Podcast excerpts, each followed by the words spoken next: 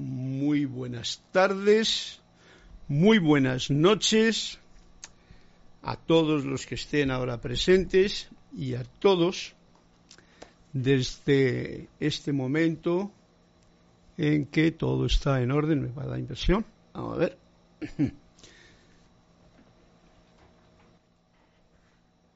Para comenzar la clase de la voz de yo soy, aquí está la camarita, tengo muchas cámaras aquí últimamente, y les doy la bienvenida a todos los que estén ahora mismo conectándose, que ya veo que hay alguien, por lo tanto esto está en orden, me decís si es que hay algún problema de comunicación eh, respecto a mm, el oído, al el audio, el vídeo, etcétera, etcétera, pero parece ser que todo está en orden. Y ojalá Hoy no nos arme ninguna patraña aquí la electrónica, esta que siempre se porta tan fantásticamente. Gracias a todos los que estáis apuntando, los que estáis entrando, los que estáis compartiendo eh, con vuestra presencia, con vuestro cariño a esta clase de la voz del yo soy. Y mi nombre es Carlos Llorente, que les da la bienvenida con un abrazo de corazón a corazón a todos vosotros y vosotros, vosotros es masculino y femenino, ¿vale? No hay que separar lo que está unido. Por lo tanto, eh, gracias, bienvenidos, como acabo de decir, esta es la voz del yo soy y eh, este es el grupo Serapis Bay en Panamá. Estoy dando la clase desde casa todavía porque es el sitio perfecto por el momento, en casita aquí, felices y contentos todos tenemos que aprender a volver a casa. Volver a casa simbólicamente significa como el hijo pródigo, ¿no? Cuando volvió a la casa del Padre. Y ese es un buen síntoma cuando volvemos a la casa del Padre. Y el Padre, recordando que está siempre en nuestro corazón. Ese Padre de vida y de luz y de fuego. Así es que bienvenidos una vez más. Y voy a, para comenzar y arrancar por mi parte, a ver quiénes estáis por ahí conectados para que me deis ese, esa ilusión del momento de compartir. Laura González, muchas bendiciones y saludos desde Guatemala. Marian Mateo, Bocas desde... Besos desde Santo Domingo, República Dominicana. Naila Escolero, bendiciones de liberación. Carlos y todos los miembros de esta comunidad desde San José de Costa Rica. Naila Escolero, comparte una lectura a tu gusto. Gracias, Naila. Así se hará Flor Narciso, bendiciones Carlos y a todos desde Cabo Rojo, Puerto Rico. Pues, Flor, ¿me puedes pedir un cuento? Que hace mucho tiempo que no me pides un cuento. Sardi del Shock, muy buenas noches, Carlos Dios te bendice, desde Miami, Florida. Naila Escolero, perfecto sonido imagen, gracias. Que siga y que permanezca así. E Irma Castillo, desde Caracas, Venezuela, Dios te bendice, Carlos. Y José Salcedo, Hola, Ana Fernández de Salcedo desde Isla Margarita, Venezuela. Uy, qué sitio más bonito debe de ser ese. Cuánto me gustaría un día poder visitar esas islas. Yo soy muy isleño. Ahora mismo estamos aislados, ¿no? Así que en una isla, también estás aislada, ¿no? Ok, pues bienvenidos a la clase de la voz del yo soy del grupo Serapis Bay y vamos a comenzar esta clase con... Em, ¿Con qué comienzo yo hoy? Pues hombre, como siempre, recordando esa reconexión consciente con el verdadero ser que pulsa en tu corazón y en el mío y en el de todos ustedes. Este abrazo, este saludo es para todos y es bienvenido. Así es que qué mejor cosa que reconocer ahora al que nos permite, a la fuerza, a la energía, a la presencia yo soy, que nos permite que nos demos este abrazo aún estando en la distancia y en la soledad de nuestros hogares o en la compañía de nuestra familia, etcétera, etcétera. Por lo tanto, os invito a que por un momento, cerrando los ojos o manteniéndolos abiertos, pero con el sentimiento agradecido, inhalemos profundamente, tomando una respiración profunda, exhalamos, agradecidos siempre, recordando que este es el verdadero alimento que no nos falta desde que empezamos a dar el primer llanto aquí, en este plano de la Tierra, en esta escuela planetaria. Una inhalación de alegría, de felicidad, de gratitud y un soltar y dejar ir como hemos dicho en otras ocasiones, para juntos sentir y eh, afirmar internamente esta afirmación que os comparto. Magna y todopoderosa presencia yo soy, fuente de toda vida, anclada en mi corazón, en el de todos ustedes y en el de toda la humanidad. Yo te reconozco como la única presencia, el único poder, la única fuente y suministro de todo bien para todo el universo. Ahora pongo mi atención en ti y te invoco a la acción. Asume el mando de mi atención, de mis cuerpos emocional, mental, etérico y físico que conscientemente te ofrezco. Derrama tu corriente de luz, tu energía, tu amor, sabiduría y poder en cada latido de mi corazón. Ahora encaro, visualizando tu eterno amanecer y sol de mediodía, y recibo tu magna presencia, esplendor y actividad en esta actividad de clase en que nos encontramos, visible y tangiblemente manifiesto. Gracias Padre Madre porque así es. Una respiración profunda, agradecida, liberadora.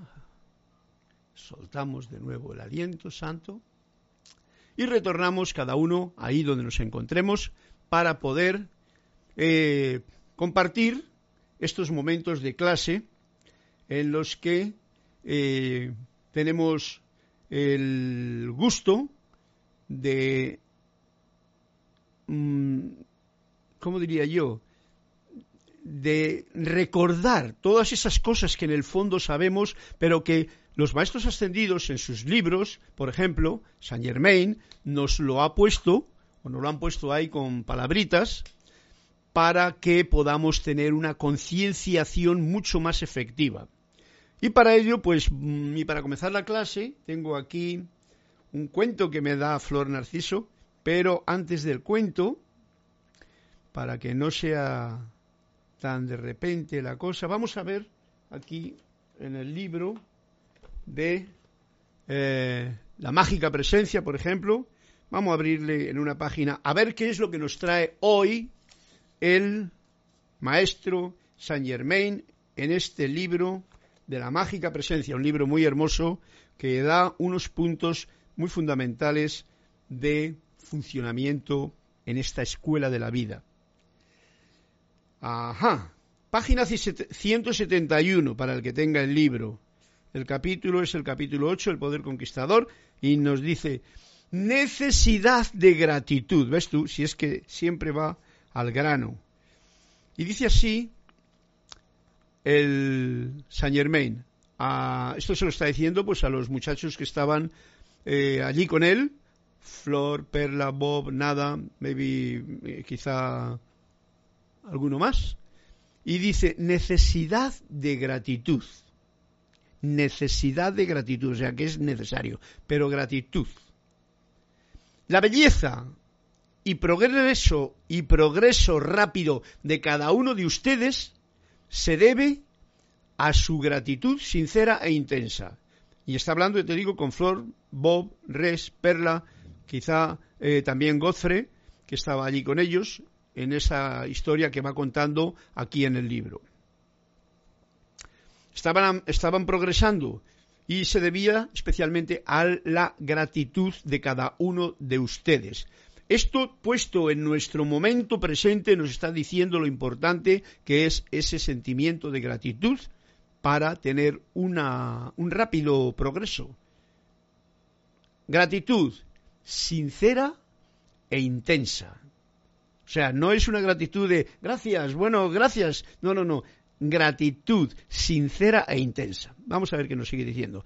Es el sendero certero a grandes alturas de logro y es también el método más fácil mediante el cual lograr toda cosa buena. Es el sendero certero a grandes alturas de logro. O sea que con ese sentimiento de gratitud uno va a poder tener esa expansión de conciencia, verdaderamente, ¿no? ¿Eh? Porque altura no se refiere a subir a ningún monte, sino que tu vibración sea mayor, que tú vibres más poderosamente, que tú estés inmune a las estupideces del mundo en que nos rodea, por ejemplo, ¿no? Mediante el cual lograr toda cosa buena, que en realidad es lo que todos queremos, ¿no? Lograr todo eso que realmente es y bueno, ¿no? La gratitud hacia la vida por todo lo que la vida vierte sobre ustedes. ¡Wow! Es la puerta abierta a toda bendición en el universo. Nos está dando una, una frase que no debemos de, de, echar en el olvido. La gratitud hacia la vida, fijaros, no, no gratitud porque me han dado un regalito, ¿no? O hoy que, mira, toma esta cámara, gracias, bien, eso está muy bien, pero no, la gratitud hacia la vida. O sea, la vida. Por eso he dicho yo, vamos a tomar una respiración agradecida, porque esto es vida, ¿no? Gracias. La respiración es donde se encuentran los mayores secretos. Ya hablaremos cuando sea el momento, ¿no? Pero ya estamos hablando de ello. Los secretos de la vida vienen a través del alimento más fundamental, que es el aliento santo que respiramos en cada momento, y eso debe de estar con una conciencia de gratitud, porque ahí está manifestándose la vida. Gratitud hacia la vida por todo lo que la vida vierte sobre ustedes, o sea que la vida está constantemente vertiendo sobre nosotros y eso mm, amerita una constante gratitud por parte nuestra. Y esa es la puerta abierta a toda bendición en el universo. Porque uno se encuentra en armonía, está agradecido, se da cuenta de más cosas, fundamental. Gracias, Saint Germain, por este detalle que nos traes a colación en este momento. Para que no lo olvidemos, para que no lo olvide yo, para que ustedes también lo recuerden y no se nos olvide. Es debido a que la humanidad se ha olvidado su agradecimiento a la vida por todas las bendiciones sobre esta tierra, todas las bendiciones sobre esta tierra, que ha cerrado la puerta a la paz y se ha esclavizado con las cadenas de su propio egoísmo. ¡Wow! O sea que en el momento en que dejas de ser agradecido a la vida, es que no reconoces ya. O sea, es, que, es cuando el poco yo ¿eh? que es la personalidad, el ego y tal, se ha separado tanto que se cree que eh, uno es el hacedor de todo y no hay no, esto, esto me lo merezco yo, yo me merezco un día con sol, no un día con nubes, ¿no? No, yo me lo merezco. gratitud por todo. Eso es otra historia. Y debido a que la humanidad, o sea, yo, yo soy humanidad, tú eres humanidad. No pensemos que es la humanidad la gente que está por ahí, ¿no? Yo soy humanidad, tú eres humanidad y todos somos esa humanidad cuando nos olvidamos de ese agradecimiento a la vida por todas las bendiciones que hay y que tenemos sobre esta tierra, es que ha cerrado la puerta primero a la paz. Fijaros en qué situaciones nos encontramos ahora, que no es precisamente de una paz armoniosa en el símbolo de la ilusión externa que estamos viviendo. Y se ha esclavizado con las cadenas de su propio egoísmo. O sea, que el propio egoísmo de cada uno, por no ser agradecido a la vida y no ver la vida con ese, eh, esa, eh, esa, esa gratitud, ¿no? Pues entonces nos esclavizamos. Nos ponemos nosotros mismos los grilletes, las esposas y todo. Y lo veis que ahora mismo prácticamente se ha convertido esto en una situación como muy policíaca, ¿no? Y cuando no se lo pone uno mismo, el otro va y se lo pone al otro, ¿no? Las esposas, las, ¿cómo se llama? Las cadenas, las cortes de libertad. ¡Wow! Esto tiene tela marinera. Y todo es porque no estamos agradecidos a nada. Cuando no se está agradecido, porque si tú estás agradecido, tú no tendrás este problema. Recuérdalo, esto depende de cada uno. No podemos meter a todos los bichos en el mismo zapato, ni, ni no podemos calzar a todos los, todas las personas con el mismo número de zapato, ni a todos los mismos bichos en la misma jaula porque es un follón, ¿no?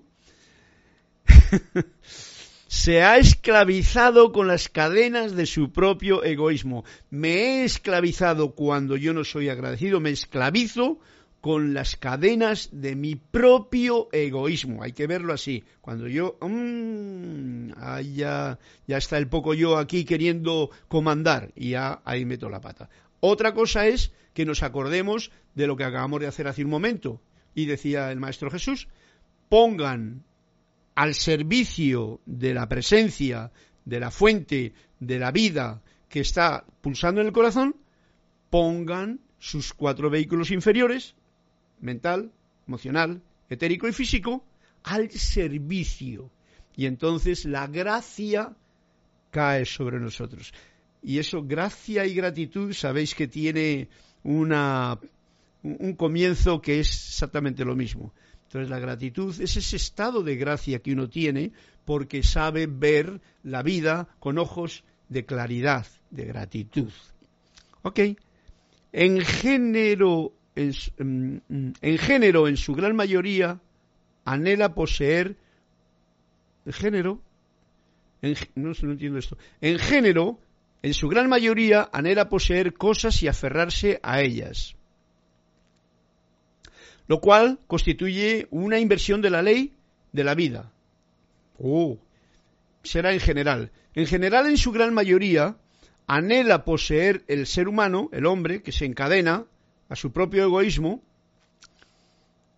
se, encadena porque anhela poseer cosas y aferrarse a ellas. ¿eh? Poseer cosas y aferrarme. Yo poseo esta flauta ¿eh? y me aferro a ella como si esta es mi flauta.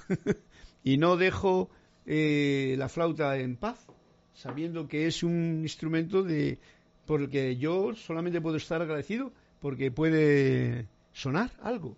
Y hablando de flautas y agradecimiento, ahora voy a tocar, a ver. Eh.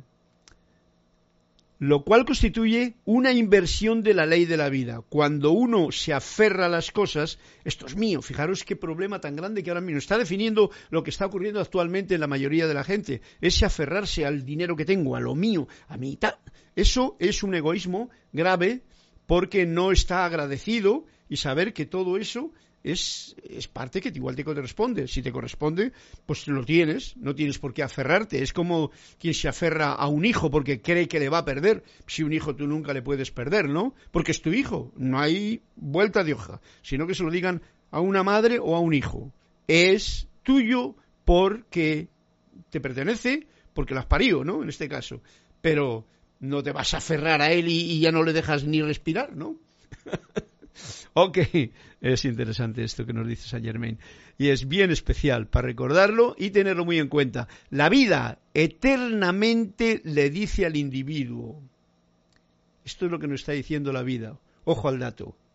Expándete y permíteme por siempre derramar a través de ti una perfección cada vez mayor. ¡Wow! Repito, la vida eternamente, o sea, todo el tiempo está diciéndonos al individuo, a mí, a ti, a todos, expándete, o sea, está hablando de expandir y permíteme por siempre derramar a través de mí, a través de ti, a través de cada uno, eh, permíteme derramar una perfección cada vez mayor. Fijaros que con el choqueo actual, yo lo pongo como ejemplo porque todos sois conscientes de la situación que se vive ahora en el mundo, que es precisamente, por eso es la gran mentira, y yo lo digo con toda tranquilidad, que estamos viviendo, ¿no? Porque es precisamente lo contrario de, lo que está ocurriendo, lo contrario totalmente de lo que la vida nos está diciendo, de lo que Saint Germain, mm, eh, que, que lo que desea es nuestra liberación, nos está diciendo aquí. O sea, que lo de un ser de luz, llamémosle como queramos llamarlo, está indicándonos para recordarnos a nosotros, seres de luz, seres luminosos, cuál es la forma de sentirse ante la vida.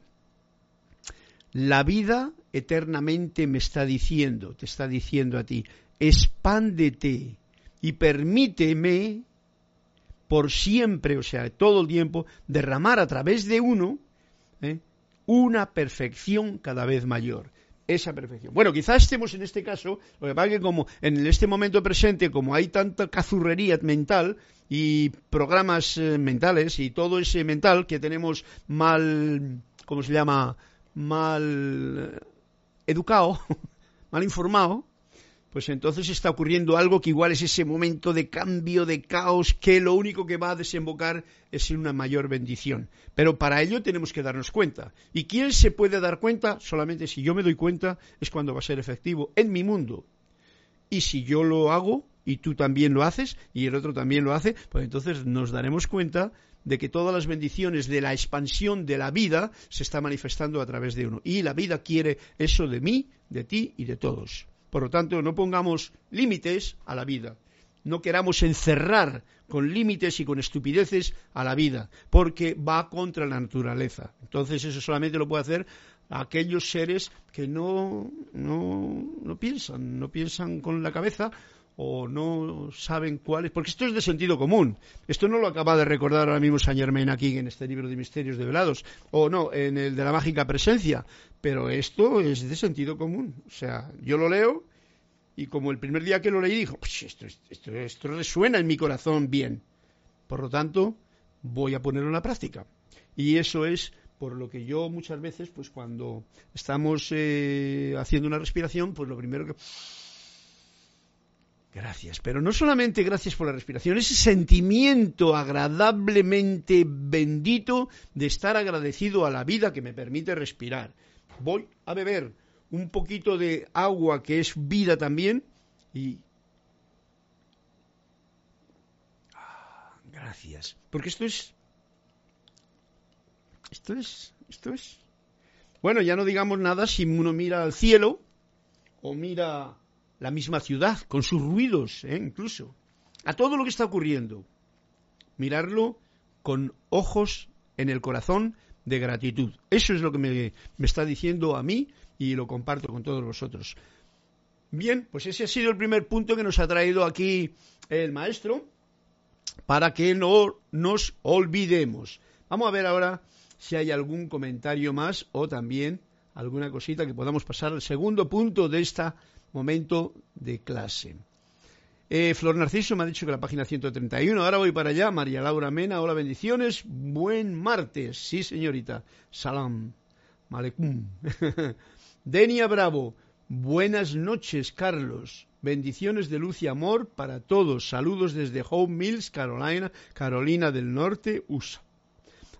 Alonso Moreno Valencia, desde Manizales, Caldas, Colombia y María Laura el que suelta anda más liviano por la vida, claro, eso sí, hay que tener lo que uno tiene que tener y soltar a saber soltar. Eso es una forma en que uno puede darse cuenta fácilmente, como te das tu cuenta, María Laura, que si no te agarras a nada, pues vas más libre por el camino. Eh, yo recuerdo aquella película de cuál era, no me acuerdo cómo se llamaba, pero que iba un conquistador, iba con toda la coraza, con un conquistador español, ¿no? con, eh, con, aquello que llevaban los, los militares de aquel tiempo, ¿no? Los guerreros de aquel tiempo, de hierro por aquí, el casco, la espada, lo, y no lo quería soltar, y se caía y tal. Eh, la locura, la locura de la posesividad, ¿no? Fíjate tú. Eh, Marlene Galarza me pide la página 101. Gracias. Y Marian Mateo, ¿quién es la maestra extendida Perla y Anahat? Bueno, pues yo no conozco personalmente. Perla no es ninguna maestra extendida. Perla y nada, y, y nada, no Anahat. No sé dónde sacaban lo de Anahat, porque Anahat es un nombre en el tiempo de en la India se llama a uno de los chakras, Anahat, pero Perla es eh, uno de, una de las chicas que en el libro de Misterios Develados y la Mágica Presencia se encontraron con Guy Ballard y con Saint Germain, que les dio esta instrucción. Esto es lo que ponen estos libros. Entonces era una muchachita que era hermana de Bob, me parece. No, no, de Bob, no, de Bob, Perla, nada. Por lo tanto, no es ninguna maestra extendida, ¿vale? Eh, Marian Mateo, ¿me comprendes?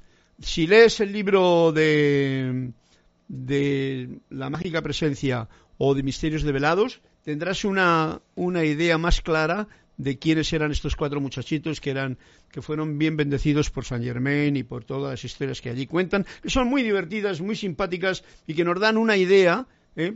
De cómo ellos tuvieron ciertas experiencias que luego cada cual debe de saber que no es importante la experiencia de ellos, lo importante es la experiencia que tú estás viviendo ahora, si la puedes poner en orden divino con lo que sabes, o sea, con lo que eres, ¿no? ¿Ok? Sánchez Sander, hombre, desde Vancouver, Washington, un fuerte abrazo para ti también y saludos y bendiciones expandidos para todos. Gracias. Bien, pues entonces vamos a ir a la página 131 con un cuentecito, a ver qué, nos dice el maestro de los cuentos, Anthony de Melo. Para... Vamos a ver, está la página 131. Mira qué suerte, ¿eh? ¿eh? Uno que se quería escapar y está aquí, sin haber sido leído. Vamos a ponerlo la marca con el lapicero. Esto me le ha pedido este cuento eh, Flor Narciso y dice así. Este es el libro, ¿no? Anthony de Melo, Un minuto para el absurdo, pero son unos cuentos que de absurdos no tienen nada. El maestro, aunque le fascinaba la tecnología moderna, como me fascina a mí y supongo que a todo el mundo, se negaba a darle el nombre de progreso. Ojo al dato. El verdadero progreso para él era el progreso del corazón, el progreso de la felicidad, no el progreso del cerebro o el progreso de los cacharros que tenemos que comprar, mantener, cargar y perderlos a veces, o estropearse y todo el rollo ese. ¿Qué piensa usted de la civilización moderna? Le preguntó una vez un periodista al maestro, después de que habría dicho todo esto. ¿Qué piensa usted de la civilización moderna? Le preguntó el periodista y dice el maestro, dice, creo que sería una buenísima idea. Fue su respuesta. Era muy cachondo este, este maestro, ¿no? O es muy cachondo. Muy gracioso.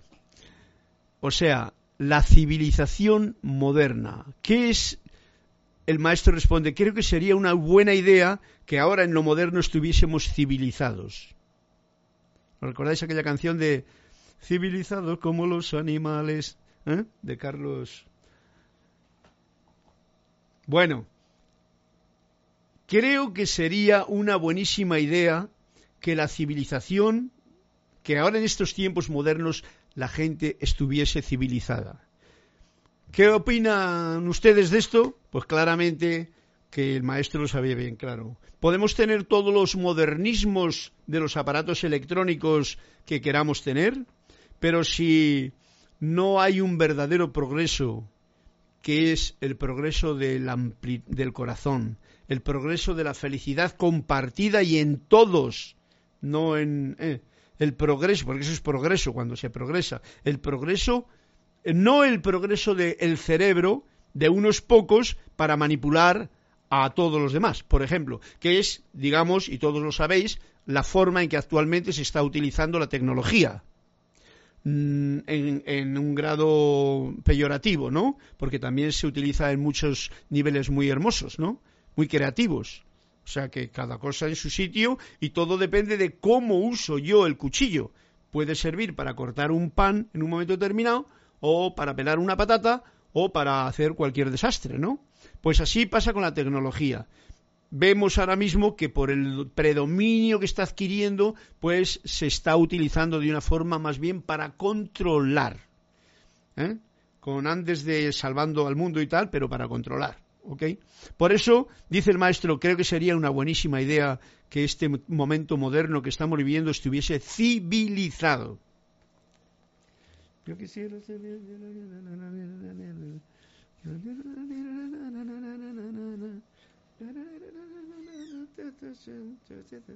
Yo quisiera ser civilizado como los animales.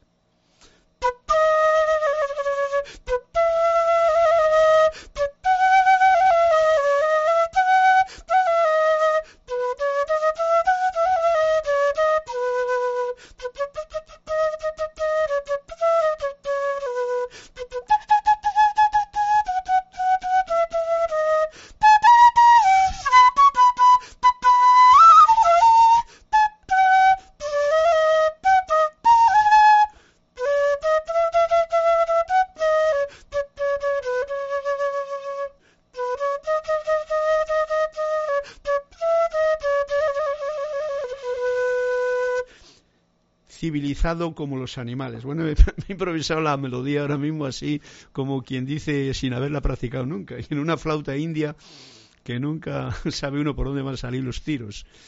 Bien, gracias, gracias Flor, porque este cuento viene a cuento con el momento presente en que estamos, que nos hemos dividido de una forma tan grande. Yo cuando voy por la calle y veo a la gente, por ejemplo, que todo el mundo, ya todo el mundo, porque claro, como nos lo han obligado a tener, tú tienes que tener el teléfono en la mano, porque si vas a un restaurante y quieres comer, ya te han, ya, ya nos, ya no nos dan el menú, ya te dan un teléfono para que mires para allá. Con lo cual es imposible, digamos, han convertido en algo como un hábito. Y bueno, si eso trajese eh, como las facilidades que trae, como esta, por ejemplo, de poder compartir en la distancia, porque también las trae, y es una maravilla, ¿eh? todo lo que hay, eso. Por, eso, lo que decía Saint Germain antes es estar agradecido a todo. Entonces, estar agradecido a todo esto es muy importante y que no nos falle, ¿no? Como la clase pasada. Que no falle, que no lo manipulen, que sea para servir a la humanidad, ¿eh? que no sea para otras cosas que no tienen nada que ver con servicio. Ok, pues muy bonito este cuento. Flor Narciso, si tienes algún comentario que hacer al respecto, ya sabes, el maestro, aunque le fascinaba, a mí también me fascina realmente, y no, no entiendo tanta maravilla, la tecnología moderna se negaba a darle el nombre de progreso. O sea, esto no indica que estemos progresando, indica igual que estamos más atrapados, por ejemplo, más controlados, que tenemos ciertas ventajas, pero por ejemplo yo cuando voy por la calle y veo que la gente está mirando el teléfono y no es capaz de mirar a la cara, es más, se separa, digo, Dios mío, ¿a dónde vamos a parar este, con este plan ¿no? de vida? Ok, pero que cada cual haga lo que sienta y que tenga que hacer, que todo esto es un momento de cambio, cambio de conciencia, a una conciencia más expandida, donde la felicidad, el corazón se abre, se comparte la alegría, como en este momento estamos compartiendo este momento de vida, de alegría, de gratitud, de entusiasmo y de certeza de que la luz de Dios nunca falla. Y eso hay que tenerlo bien claro, no solamente en la parte intelectual, sino en el corazón. Gracias. Bien, pues em, vamos a ver, a ver el que suelta Marlene bendiciones. Marlene Galarza me pide un cuento, mira. Marlene Galarza me ha pedido el de la página 101 y Mariano Mateo. ¿Quién es la Vale, ok.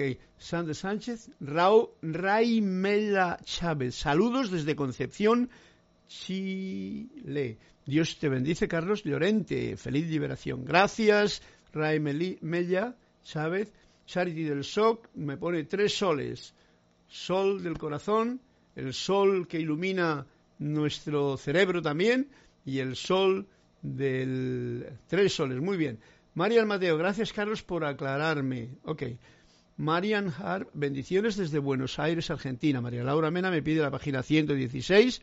Y Marian Mateo, yo estoy de acuerdo con el maestro. La tecnología no lo considero progreso, sino nuestra, sino nuestra esencia. Sin, sino nuestra esencia. No, no. Un momentito, un momentito. Yo estoy de acuerdo con la tecnología, no lo considero progreso, sino nuestra esencia. No sé, deberías de explicarte un poquito más ahí lo que realmente quieres decir, porque la esencia la tecnología no es la esencia prácticamente de nada, es uno de los adelantos que el ser humano tiene. Daros cuenta de que para construir cualquiera de estas cosas de energía, de, mm, como diría yo, de tecnología, por el momento se está utilizando una cantidad de materiales de la Tierra que están desmadrando muchos de los lugares y tal, árboles, naturaleza, etcétera, etcétera. O sea que mm, eh, la esencia de la vida y del progreso Hey, Marian Mateo, venga, lánzate y explica bien. La tecnología es como la extensión de la espada del samurái. Ok, wow. Ese cuento fue una oración con, con estada, con, conectada. Ok. Sí, el cuento, te refieres al cuento que acabo de contar. Sí, Marian. Bueno, pues ahí está la situación. La tecnología es como la extensión de la espada del samurái. En efecto, cuando tú eres un samurái, cuando tú eres una persona noble, cuando tú eres una persona que vive en la paz y en la armonía del ser que tú eres, ¿eh? entonces todo lo que tú tienes es una extensión que sirve pues para poder utilizarlo en servicio de la vida y en agradecimiento a la vida. Y eso es también, y eso es la tecnología cuando se utiliza de esa forma. Gracias, Marian. Eh, y vamos a ir a otro cuentecito más, ¿por qué no? Porque los cuentos, como veis, tienen mucho, mucha sustancia, ¿eh? mucha esencia. Marlene Galarza me pide la página 101, así es que vamos a ir a ese cuentecito. Vamos a ver si lo encuentro por aquí, en la página 101.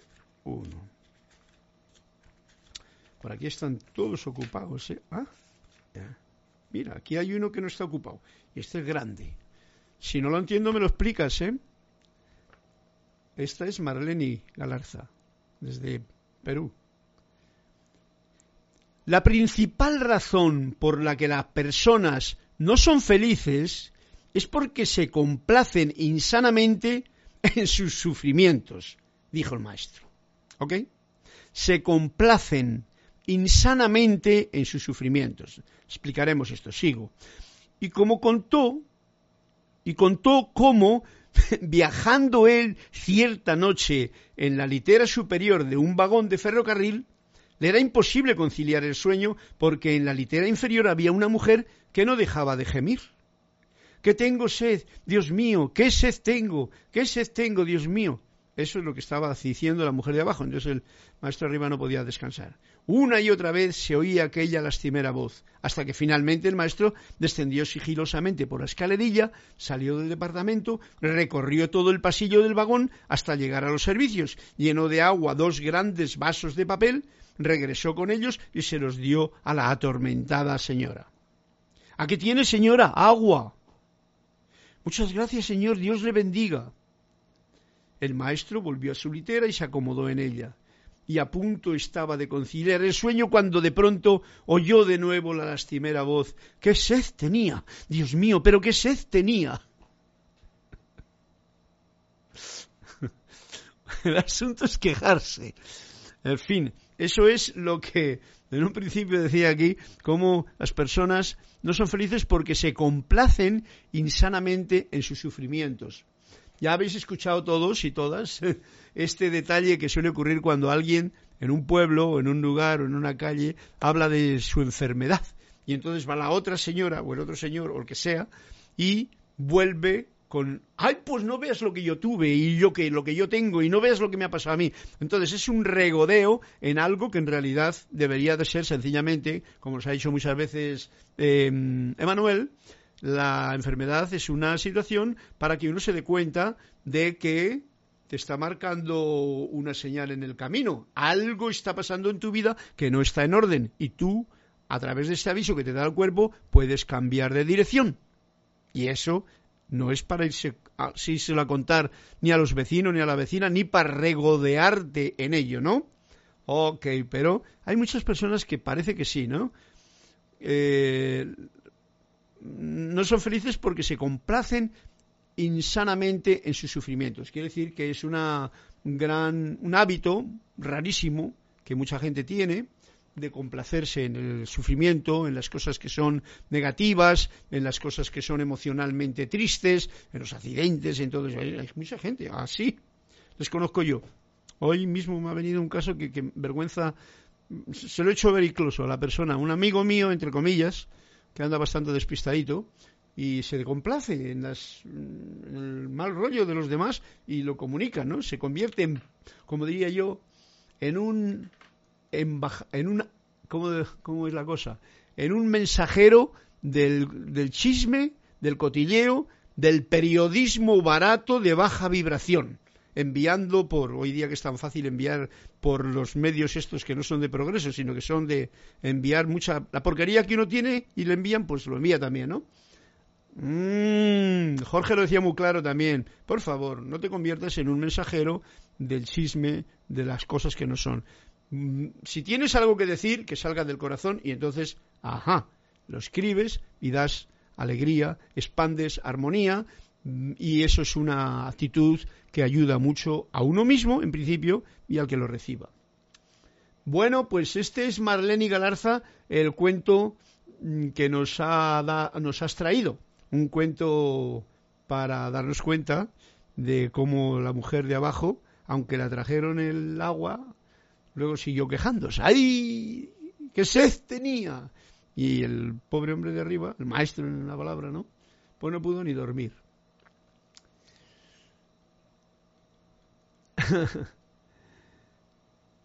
Em, María Laura me pide el 116, María el Mateo. Yo estoy de acuerdo con el maestro, la tecnología no lo considero por eso, sino una... María Mateo, a ver. Yo estoy de acuerdo con el maestro. La tecnología no la considero progreso. Para mí el progreso es la expansión de nuestra esencia, del ser crístico, de, de la vida. Eso es. Ah, bien. Ahora sí, Marían Mateo. Gracias, porque sí, a veces uno cuando escribe, yo lo sé, os pone y os pido que os escribáis. No hay ningún problema en tener una equivocación y en decir nada. Cuando uno sienta que puede comunicar algo, lo escribe. Y bueno, pues esto siempre es un reto, porque eh, uno tienes que ponerte a digamos que a perder un poquito de lo que igual en la clase se está eh, soltando y eh, tratar de comunicar algo que tú tienes ahí. A veces no se puede uno expresar bien, pues bueno, lo corriges y fantástico.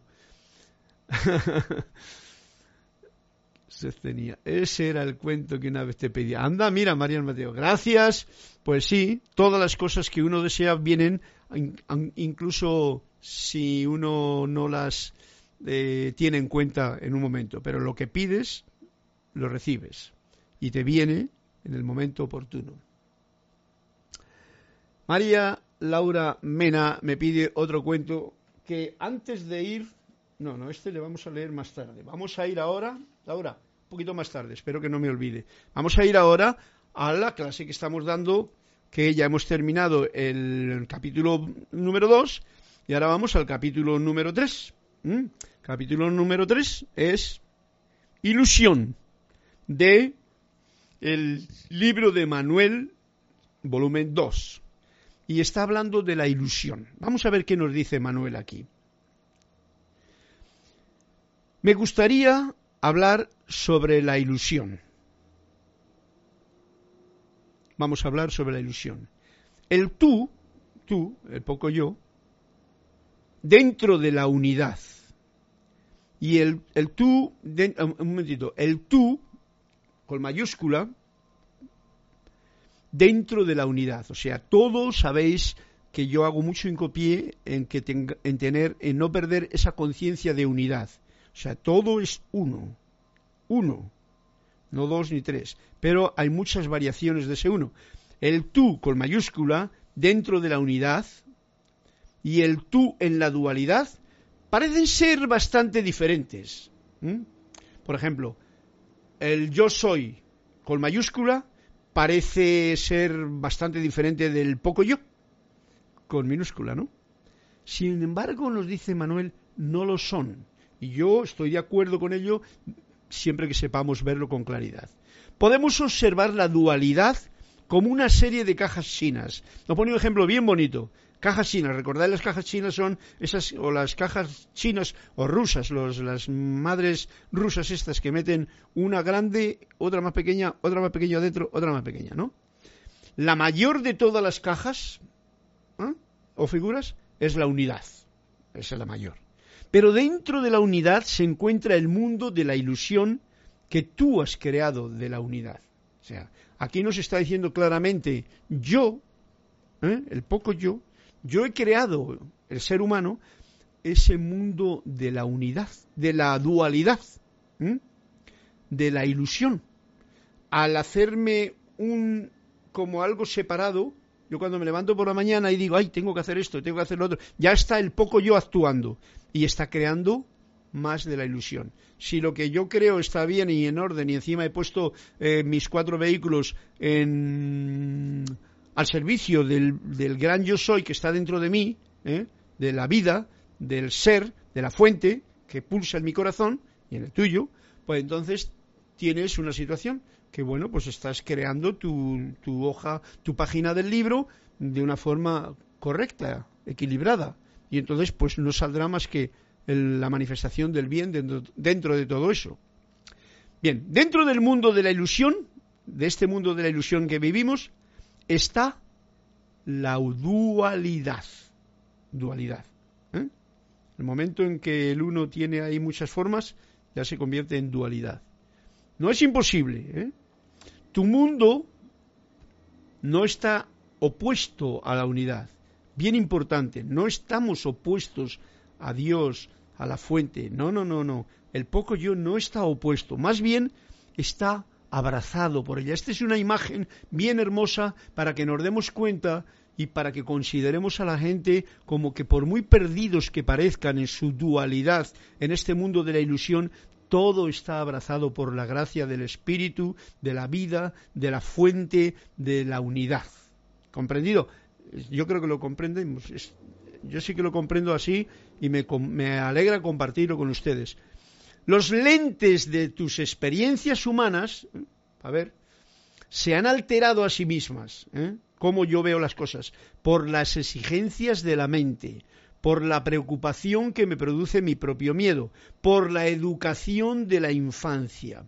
Son tres cosas que hacen que yo vea a la vida como algo separado, como algo que no es, etcétera, etcétera. Eso si yo lo veo así y me pongo muy negativo y muy sufridor, como decía el del cuento, pues entonces imaginaros todo el mogollón de gente que no trata ni siquiera, que, no tiene ni siquiera conciencia de, de que el bien es lo que está pulsando en el corazón de él y de todos de él y de todos, porque muchas veces pensamos yo soy bueno, pero los demás son malos, y eso es una eh, es una visión bastante equivocada, ¿vale? Tienes otra lente a tu disposición que ve incluso los momentos de mayor estrés, de mayor división y fragmentación simplemente como parte de la unidad. O sea, nos está diciendo que tenemos dos lentes. Una lente de mis experiencias humanas que eh, alteradas por, por la exigencia por lo que exige mi propia mente, mis propios conocimientos, mis propios conceptos, mis propias programaciones, por la preocupación que me produce el miedo a qué va a ser mañana, qué va a pasar, qué es lo que voy a hacer. Eh, eso me preocupa, me preocupa, preocupa y encima me mete miedo por la educación que desde la infancia he recibido. Y eso es una lente con la que yo puedo ver este mundo de la ilusión yo con minúscula, poco yo. ¿Eh? Pero tengo otra lente, me dice Manuel, tenemos otra, otra lente a la disposición, que va incluso de momentos de mayor estrés, que ve incluso, perdón, que ve incluso los momentos de mayor estrés, ¿eh? con esta lente ves esos momentos en que uno está alterado al máximo, de mayor división y fragmentación simplemente como parte de la unidad. Fijaros, en el caso concreto de la situación que estamos viviendo ahora, sería un momento muy especial para compartir en que podemos utilizar esta lente que nos está diciendo Emanuel. Ver todo esto con esta lente que todo este estrés, toda esta situación, toda esta división, poderla ver como una parte de la unidad que por lo que sea a mucha gente le está mostrando una lección que comprender para ampliar su propia conciencia. Ese soy yo, ese eres tú y ese es el mundo entero. Es otra forma de verlo y dependiendo de cómo yo lo veo, así el mundo es para mí. Y lo mismo te digo para ti. ¿Comprendido? Es bien especial todo esto. Una pregunta que le hacen a Manuel, a ver, aquí dice, a veces mi canal sospecha de mí cuando abordo todas las cosas disfrazadas de tragedias como oportunidades para elegir amor. Mi canal es, quiere decir, el, mm, Rodegast, que es el canal, ¿no? Sospecha de mí cuando abordo, Emanuel aborda todas las cosas como que están disfrazadas de tragedias, que eso que son oportunidades para elegir amor. Que es lo que, lo que estoy diciendo ahora mismo todo lo que nos ocurre en la vida son oportunidades dependiendo de lo que yo elijo. Ante una situación yo puedo elegir el miedo, como decíamos en la clase anterior, o el amor. Si yo elijo el miedo, pues ahí voy eh, miedosa. Y entonces, pues, para abajo, ¿no? Y si yo elijo el amor, como yo soy amor y yo elijo el amor, pues lo único que me queda es verterlo ahí de la forma en que la situación me permita y no hay ningún problema. Todo está en su sitio y veréis el cambio que se genera en el momento en que yo soy, como decía el mantra del otro día, yo elijo el amor aquí, en esta situación. Eso cuando te llegue un momento en que tienes esta oportunidad, pues lo haces y verás tú mismo si lo realizas, si lo haces real en tu vida, cómo la situación cambia para ti, totalmente. Y dije la comparación con tus propios hijos, con tu propia familia, con y atento, no quieras ver milagros así de repente, sino guarda silencio, espera y estate en ese constante momentum de agradecimiento armonioso, porque de lo contrario, pues como que teóricamente no funciona. Uno puede decirse, pues, Emanuel pasaría a través de las puertas del mismo infierno y diría que es una apertura para amar. O sea, es lo que está diciendo aquí en la pregunta. Emanuel pasaría por, por las puertas del mismo infierno y diría que es una oportunidad para amar. Y dice Manuel, sí, te lo diría. ¿Veis? daros cuenta de este detalle que ya lo hemos dicho varias veces en clase. El cielo y el infierno nosotros le creamos aquí en, en este plano. No es un premio ni un castigo que vamos a recibir más tarde. No es así. Yo lo tengo bien clarito y os me gusta compartirlo con vosotros. Nos han comido el coco de una forma muy estúpida, pensando en que, bueno, yo sufro aquí, ahora me pongo mi cruz y luego voy a recibir el cielo. Y como decía Jorge, aquello de allí me están esperando con arpas, ruin, ruin, ah, adorar a Dios. Eso es una tontería más grande. Pero bueno, ya lo sabéis vosotros, ¿no? Porque lo voy a decir yo a vosotros al respecto. Lo que sí que dice Manuel es que sí te lo diría, o sea, es una apertura para amar cualquier la puerta de infierno que se te presente alrededor. O sea que ahora tenemos una gran apertura para poder amar. En el momento en que tú eliges amor, ojo al dato, el infierno desaparece. En el momento en que yo elijo amar en una situación que es conflictiva, estrésica o lo que sea, en ese momento el infierno desaparece. Date cuenta que yo soy el creador de mi propia vida. Entonces, si yo elijo el amor, es el amor lo que se va a manifestar. Porque soy el creador, tú eres el creador. A ver si lo podemos comprender esto. Yo creo que sí que lo comprendéis todos. Así es que es una maravilla. Esto, ¿no? Se convierte en otra notable estructura en el dominio del miedo. El infierno desaparece, pero hay una estructura en el dominio del miedo. No se requiere que alteres tu mundo ni un punto. Fijaros, tú puedes estar donde estés, que ese es el sitio que te corresponde. Lo que te traerá paz es cambiar la perspectiva. ¿eh?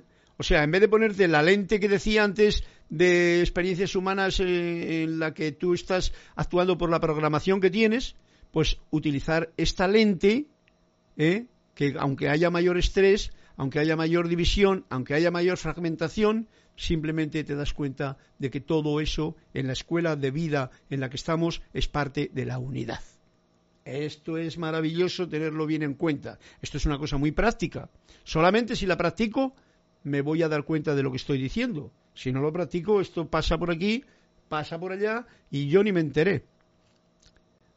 No se requiere que altere mi mundo ni un punto, o sea, tal y donde estoy. Lo que te traerá paz, lo que me traerá paz a mí y a ti, es cambiar las perspectivas, o sea, la forma de verlo, la forma de comprenderlo, la forma de ampliando o elevando mi vibración. ¿eh? Por ejemplo, una buena meditación, generalmente, todo lo habéis comprobado, te lleva a un punto en que tienes otra visión de la vida Luego, si uno no está muy enganchado y no ha practicado mucho, pues va a darse cuenta de que igual hasta le puede molestar las desarmonías teóricas que verá alrededor. Pero por eso se requiere la perseverancia y el trabajo constante, ¿no? La práctica hace al, pianista. Escalas, arpegios, meditación, por ejemplo. Todos estáis enredados en la ilusión, mucho más que si estuvieseis paseando a través de un campo de zarzas. Fijaros lo que nos trae aquí. Yo me, reía mucho cuando lo traduje esto porque me hizo mucha gracia, ¿no? Todos, todos quiere decir que yo y tú y todos estamos enredados en la ilusión, porque esta es parte del, del, proceso en el que hemos entrado.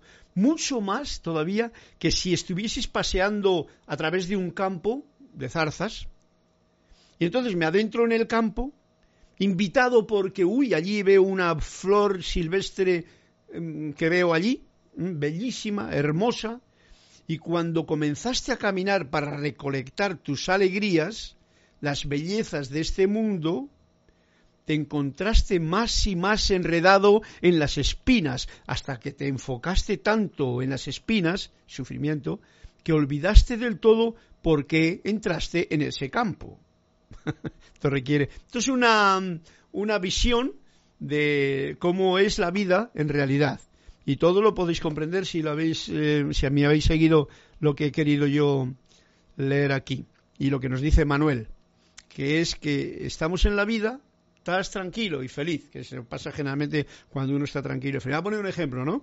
Estás así como, eres un chico o una chica, joven, ¿no? Y todo está bien, pero, ay, que me aburro yo. Y entonces ves, vamos a suponer, una chica guapa, un chico guapo y tal, y le ves allí, y entonces vas y, y te vas, y te metes en ese zarzal, digamos, ¿no? Luego resulta que es... Te salen todas las cosas que hay por ahí. Hay muchas cosas que van a aparecer cuando tú has querido coger y apropiarte de esa flor. Ya sea un chico, una chica o cualquier situación que hayas querido elegir en este mundo de la ilusión. Y entonces resulta que te enfocas tanto en eso que, eh, que has encontrado que te quedas enredado con las espinas que todo eso trae.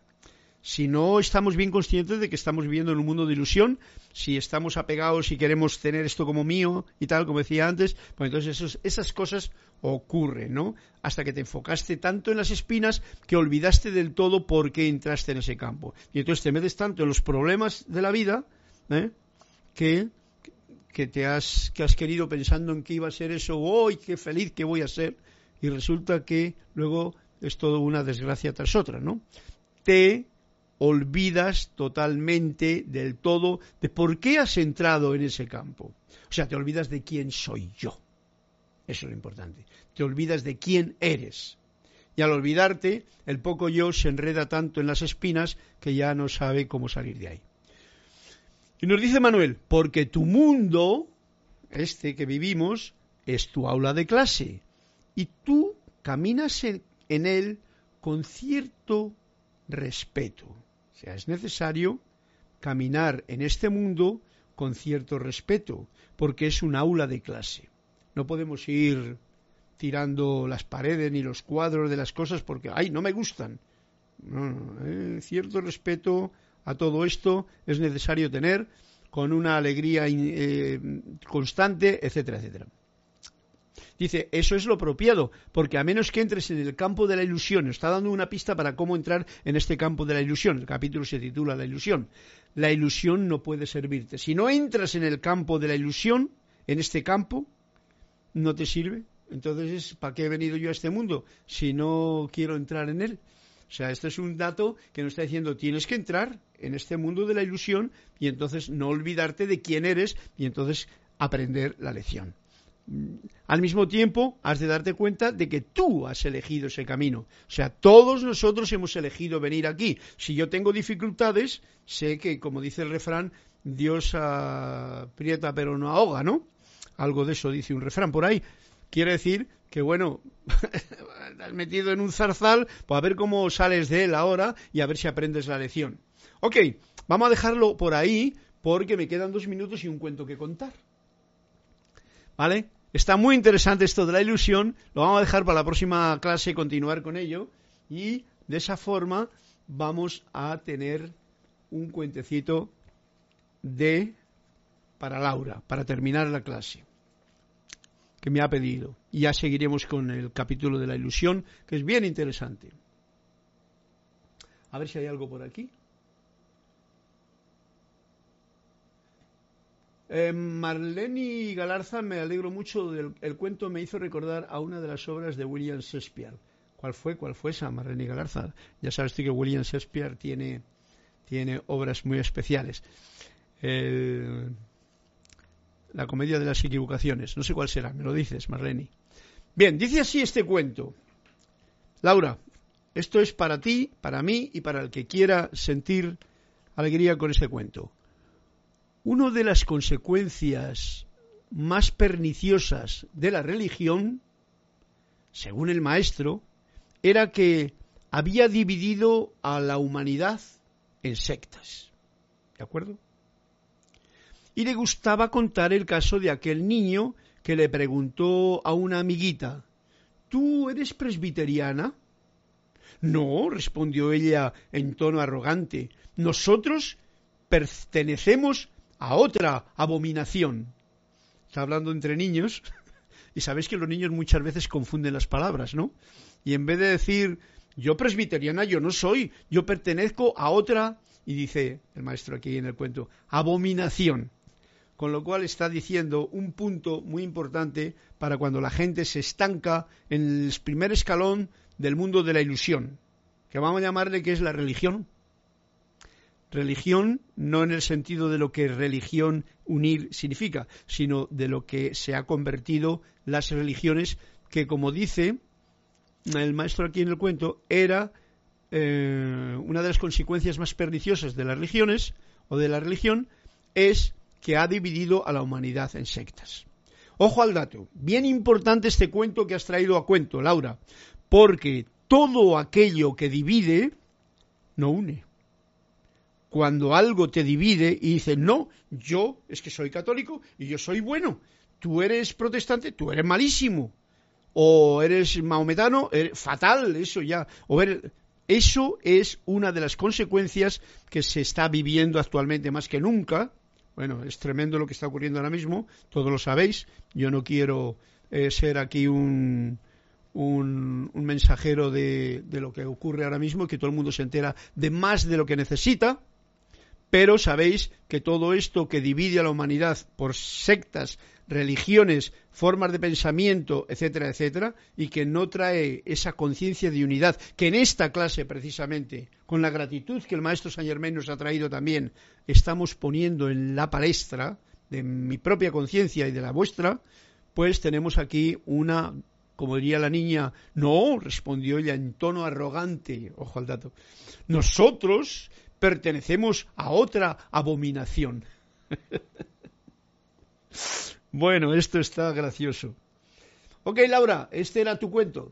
No sé si tendrás algo. Otelo. Ah, Marlene Galarza me dice que le recuerda a Otelo. Otelo, sí, esa es una buena obra de Shakespeare. Nosotros sabéis que hemos visto todas las obras de Shakespeare porque Jorge nos trajo a colación la oportunidad de mm, Jorge Carrizo, ¿no? De todas las obras de Shakespeare y las vimos todas y las desciframos y las trabajamos y una de ellas fue Otelo, en el que vemos el gran drama que se genera precisamente ante la pureza de su mujer y las, los celos y las sugestiones externas, sugestiones externas, ojo al dato, como lo que ocurre ahora mismo, sugestiones externas al que Otelo hacía caso, ¿vale? No lo sé ligar ahora con el cuento que he leído porque ya no me acuerdo de él, pero de todas maneras, gracias María Mateo. Dice que las etiquetas nos limitan y dividen, como se dijo en el cuento de la semana pasada, en efecto. Pues bueno, eso hay que tener en cuenta de que estamos en una situación en que lo único que puedo hacer yo es tratar de no dividir. Aquí se suma, ¿eh?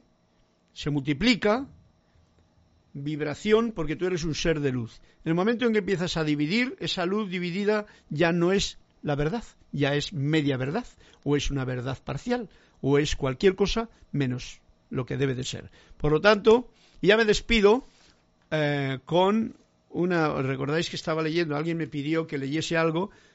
Cuando me amé de verdad, Charles Chaplin, que estoy leyendo una frasecita, dice así esta segunda frase, y esto me lo permito leer para terminar la clase.